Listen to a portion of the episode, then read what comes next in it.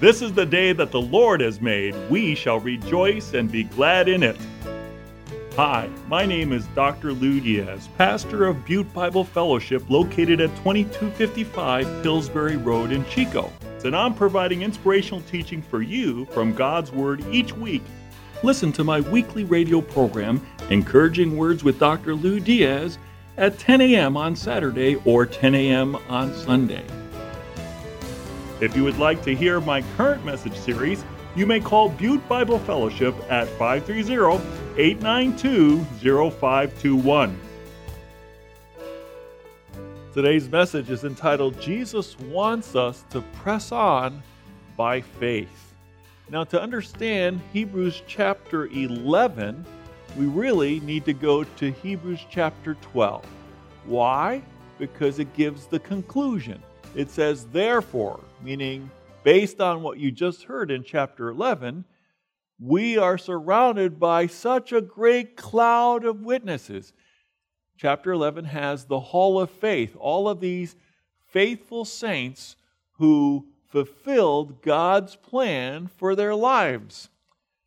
And since we're surrounded by such a great cloud of witnesses, let us throw off everything that hinders and everything and the sin that so easily entangles, and let us run with perseverance the race marked out for us, fixing our eyes on Jesus, the pioneer and perfecter of our faith.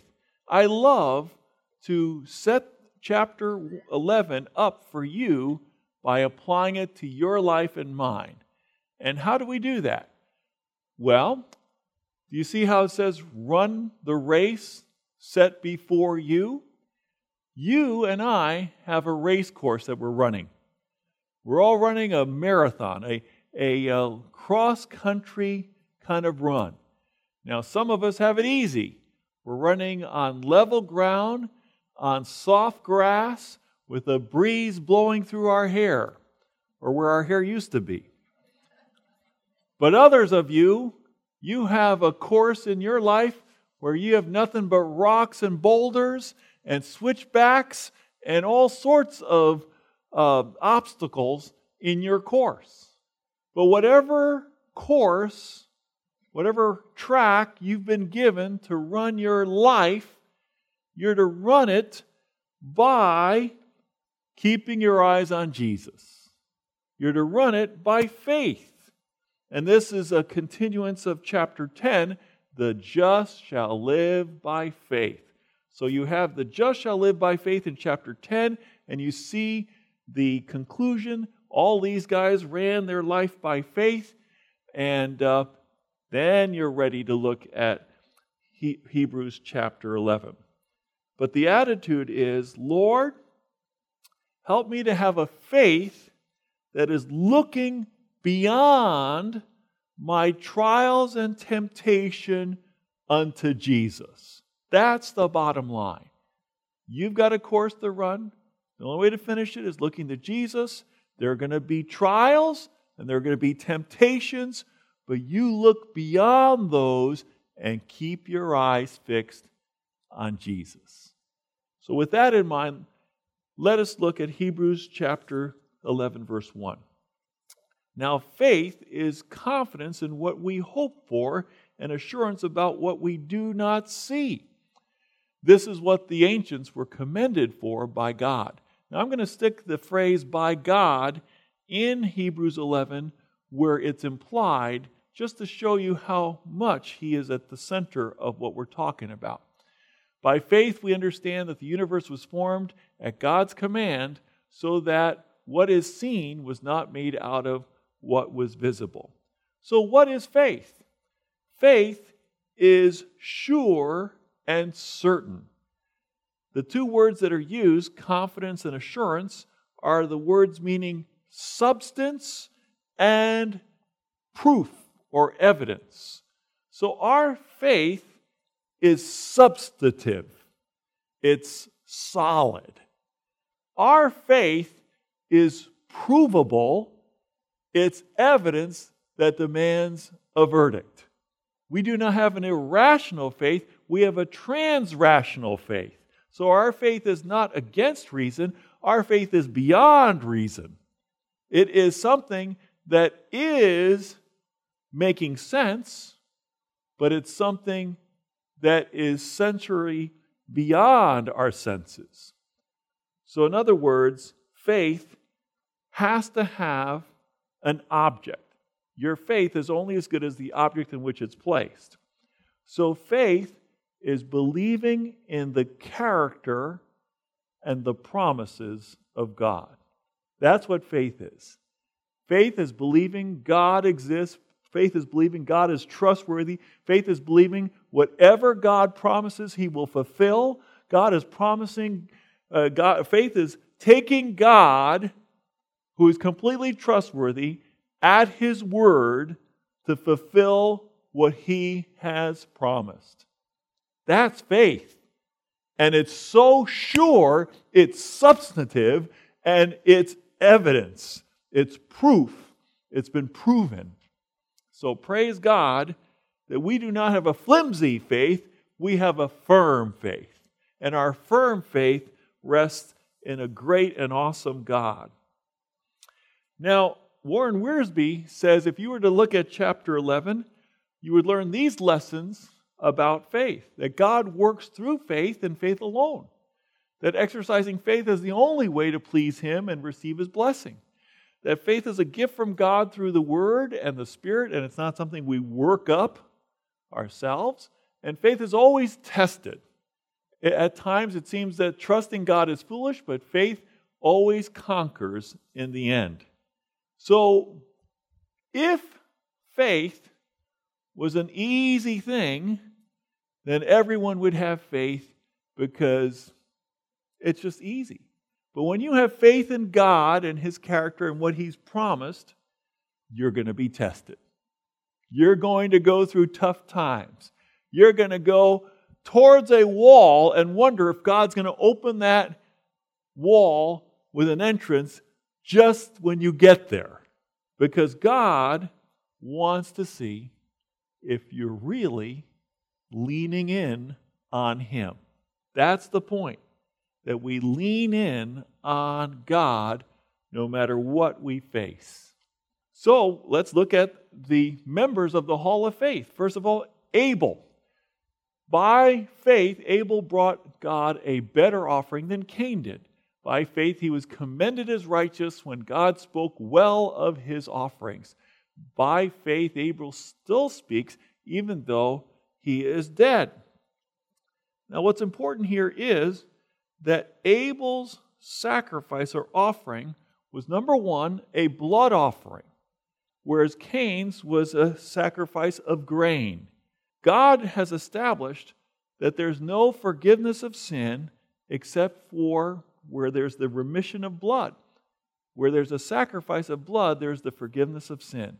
God had to sacrifice animals in order to cover Adam and Eve and clothe their nakedness because they had sinned and sin had entered into the world. And so God was pleased with Adam's blood sacrifice. Secondly, God was pleased with the attitude by which Abel uh, offered this sacrifice. It was by faith. It wasn't here, just take this, God. It was, I offer this trusting in you and offering my all with the gift I give to you. And then thirdly, his gift caused great uh, tension between him and his brother Cain. And his brother Cain took him for a walk and he killed him, which represents the innocent dying. So we find later in chapter eleven, in verse Verses twenty-three to twenty-four, you have come to God, the judge of all, to the spirits of the righteous made perfect, to Jesus, the mediator of a new covenant, and to the sprinkled blood that speaks of a better word than the blood of Abel. So if God commended Abel for his sacrifice and saw that he was killed even when he was innocent, the sacrifice of the innocent one, Jesus, who was completely sinless, he had no reason to be crucified on the cross, is a better sacrifice. Why?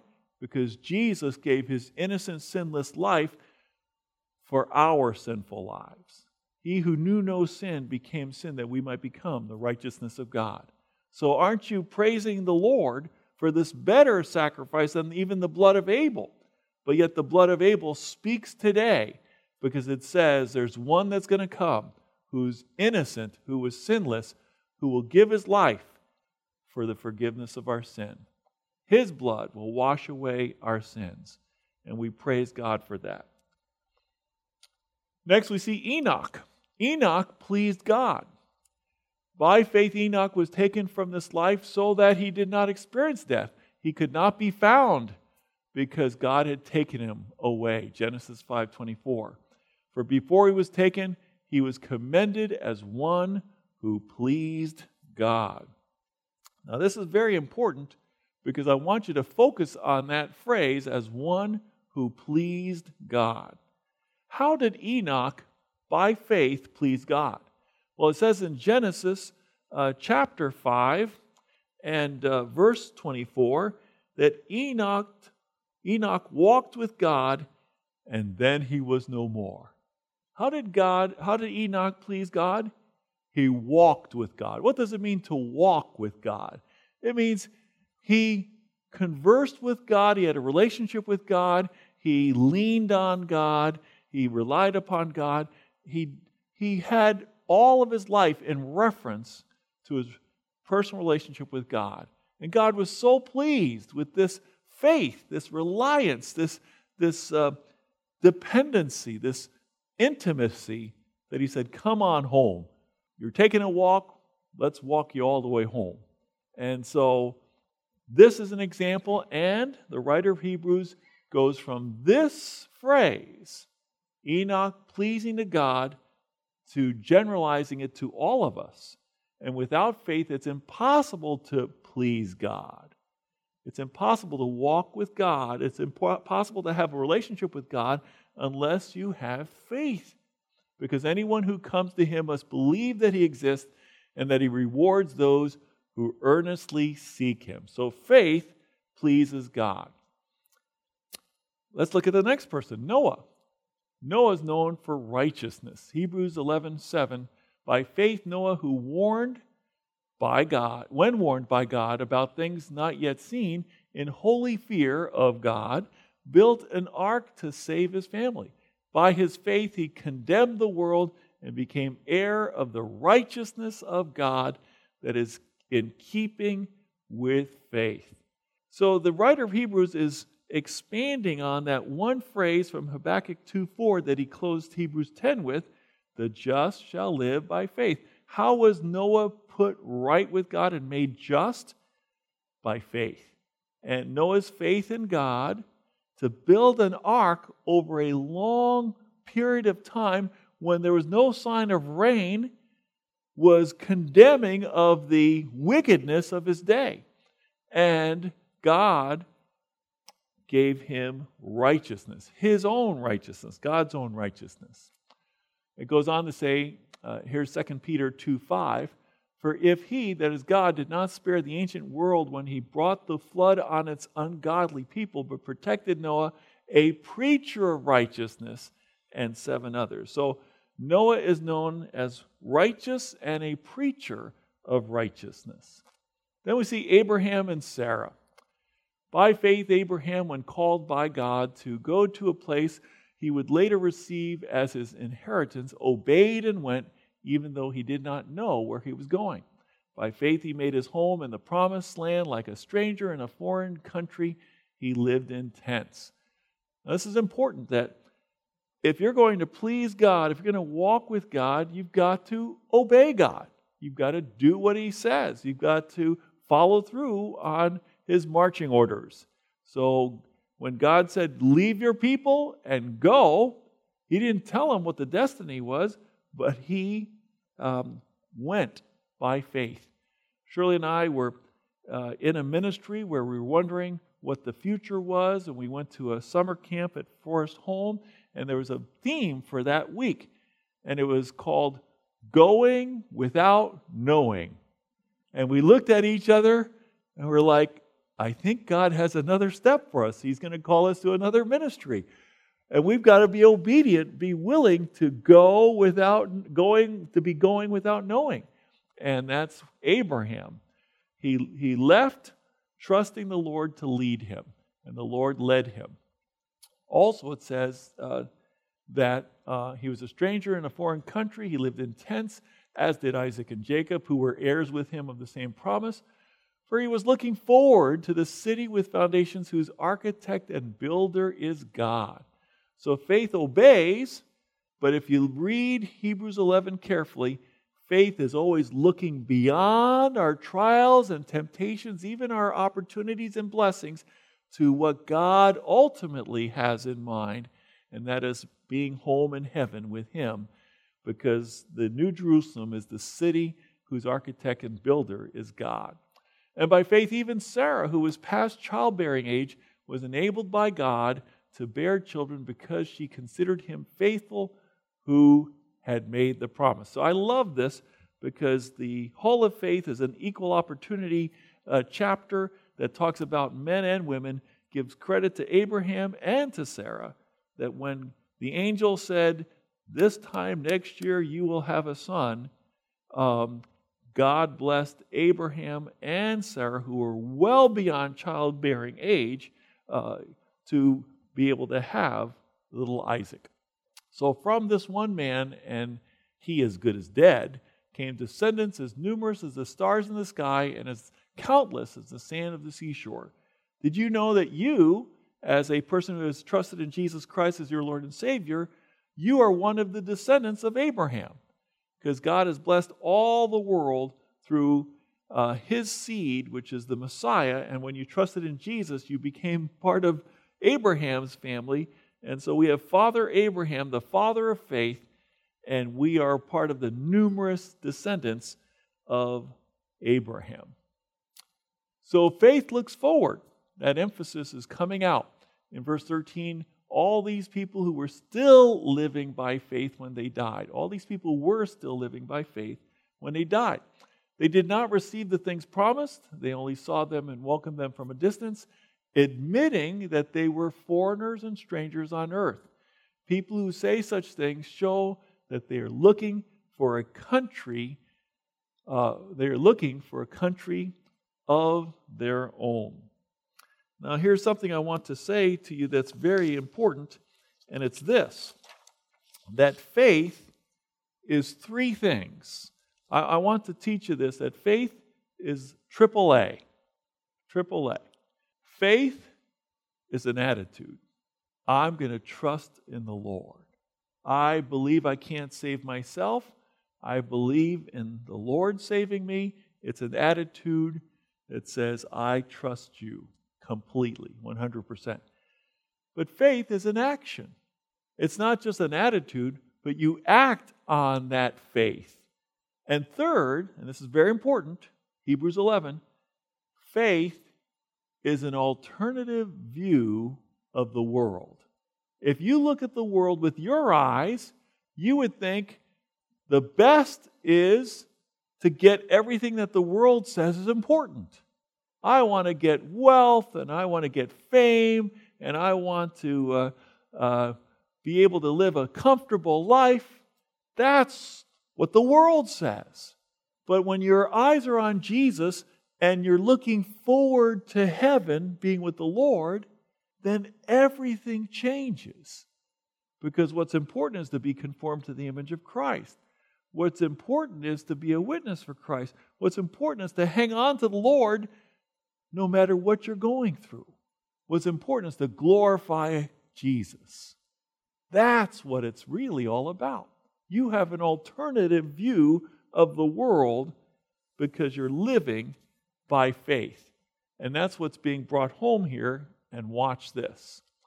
Abraham, by faith, when tested by God, offered Isaac as a sacrifice. He who had embraced, he didn't just hold on to the promises or give lip service to the promises, he embraced the promises that God gave him, was about to sacrifice his one and only son, and even though God had said to him, it's through Isaac that your offspring will be reckoned, Abraham reasoned that God could even raise the dead. And so in a matter of speaking, he did receive Isaac back from death. He brought him up the hill, and uh, Isaac said, Dad, you, you have the knife and you have the wood. Where's the sacrifice? And he said, God will provide. And so he ties up his son, and in obedience, he lifts up the knife, and the Lord said, stop. And there was a, a goat in, stuck by its horns in the uh, bushes there, and he was able to sacrifice that instead. And he named that place uh, Jehovah-Jireh, that God will provide. My God who sees will provide. And it's on that very hill that Jesus died on the cross for our sins. Isn't that something? That Jesus was the Lamb of God who takes away the sin of the world. But he believed in God, and he believed that God could raise from the dead. In Romans four, sixteen and seventeen, Paul says, Abraham is the father of us all, and as it is written, I have made you a father of many nations. He is our father in the sight of God, in whom he believed, the God who gives life to the dead and calls into being things that were not. Talk about the God who gives life to the dead. Abraham, if he were standing right here, would say, that's God. God brings dead things to life. My wife's womb was dead. I was dead with regards to reproduction. But God brought that which was dead alive, and we had Isaac. I was told to sacrifice Isaac, and I believed God could raise him up from the dead. God, if you said so, okay. I followed through, and guess what? God gave him back to me, more alive than ever. And my legacy, my inheritance is through him. So that's faith. Of course, they mention Isaac, Jacob, and Joseph in Hebrews eleven, twenty to twenty-two. Uh, by faith, Isaac blessed Jacob and Esau in regards to their future. By faith, Jacob, when he was dying, blessed each of Joseph's sons and worshipped as he leaned on the top of his staff. By faith, Joseph, when his end was near, spoke about the exodus of the Israelites from Egypt and gave instructions concerning the burial of his bones. What does this have to do with faith? Because they believed in the future promise being fulfilled of what God said, Isaac blessed Jacob. Faith, um, uh, Joseph said, I want my bones taken to uh, the new land. So by faith, they were looking ahead, even though this life didn't look very promising. So then we go to Moses, and he's all about faith's reward. By faith, Moses, when he had grown up, refused to be known as the son of Pharaoh's daughter. He chose to be mistreated along with the people of God rather than to enjoy the fleeting pleasures of sin. He regarded disgrace for the sake of Christ as of greater value than the treasures of Egypt because he was looking ahead to his reward. You have an alternative view of the world, so instead of wanting ease and comfort out of God's will, you want whatever it takes to do God's will and to look ahead to heaven and being with the Lord. Notice it says, uh, by faith he left Egypt, not fearing the king's anger. He persevered because he saw him who is invisible. He's fixing his eyes on Jesus. By faith he kept the Passover and the application of blood so that the destroyer of the firstborn would not touch the firstborn of Israel. And that's what communion is. Communion is Passover, that the spirit of destruction passed over any house that had blood on the doorpost. And we are covered and cleansed by the blood of Christ, and there's no condemnation for those who are in Christ Jesus. We are passed over from condemnation and eternal punishment because our faith is in Jesus and his blood has cleansed us completely. And then they mention uh, Israel, which is, is the Israelites, Joshua and Rahab. I'm not going to take the time to, to read that. But now we come to the section in Hebrews eleven, thirty-two to thirty-five, where I call it the others. We've mentioned all these people in the hall of faith, But now we're going to come to the others. And the others divides into two categories. They lived by faith and they were victorious. They lived by faith and they experienced seeming defeat. You remember the wonderful world of sports and how it started with a, a skier coming down a slope. And it said the, the, uh, the world of victory and the world of defeat. And you see the crash and burn of the skier. Well, that's the two parts here. You could follow the Lord, and in your course, your racetrack, you might experience incredible feats of victory. But you might follow the Lord, and you might experience miserable times of defeat. Either way, it's your faith that determines your faithfulness. It's not your victory stories. It's you hanging on to Jesus, whether you win or lose in this lifetime or not. So here we have it. And what more can we say? I do not have time to tell you about Gideon, Barak, Samson, Jephthah, about David and Samuel and the prophets who, through faith, conquered the kingdoms, administered justice, gained what was promised, who shut the mouths of lions, quenched the fury of the flames, and escaped the edge of the sword, whose weakness was turned to strength, and who became powerful in battle and routed foreign armies. Women received back their dead, raised to life again. Now, right here is where the switch goes. We just mentioned all these victories, success stories, and now in the middle of verse thirty-five, we have those who did not have a race course that was victorious. There were others who were tortured, refusing to be released so that they might gain an even better resurrection. Some faced jeers and flogging and even chains and imprisonment. They were put to death by stoning. They were sawed in two. They were killed by the sword. They went about in sheepskins and goatskins, destitute, persecuted, and mistreated. The world was not worthy of them. They wandered in deserts and mountains, living in caves and in holes in the ground. The book, the chapter ends with this: these were all commended for their faith, yet none of them received what had been promised, since God had planned something better for us, so that only together with us would they be made perfect. So Jesus is the ultimate goal of faith. The people who lived in Old Testament times, they were looking by faith to the Lord, not realizing they were looking forward to the Messiah, to Jesus, who would be the sacrifice for their sins and the Lord of their lives. They were looking forward to Jesus. We who, look, who know Jesus uh, trust in Him, and we're looking forward to heaven, and we will be joined together, and we will enjoy eternity forever. So Jesus is the goal of our faith. That's why we are to fix our eyes on Jesus, who's the pioneer and the perfecter of our faith. Only He makes us complete. Only He makes us perfect. Only His shed blood puts us right with a holy God.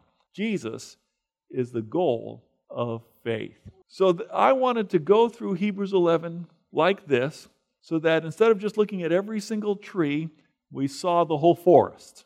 And I hope you got the idea that we, the just, shall live by faith. And that faith is an attitude, it's an action, and it's an alternative way of looking at the world. It's looking beyond our trials and temptations. It's looking beyond our opportunities and blessings to heaven, to eternity, to being with the Lord. So no matter what you're going through, whether your race course is one of uh, roses and candies, or whether it's one of rocks and sticks being thrown at you, stay faithful. Hang on to the Lord. Fix your eyes up. Let's pray. Heavenly Father, thank you for the example we have. Thank you for all of these who have lived by faith and have looked towards the holy city of Jerusalem, the new Jerusalem that will come down from heaven to earth.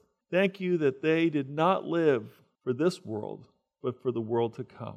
Thank you that they believed your promises, took you as the trustworthy God that you are, and hung on to you by faith. Lord, whatever course of life you have for us, help us to live it looking to you and staying faithful. In Jesus' name, amen. Do you need encouragement? I want to share my spiritual gift of encouragement with you. If you would like to hear my current message series, you may call Butte Bible Fellowship at five three zero, eight nine two, zero five two one. Call Butte Bible Fellowship at five three zero, eight nine two, zero five two one to find out how you can connect with our weekly worship services and faith-building messages from God's Word.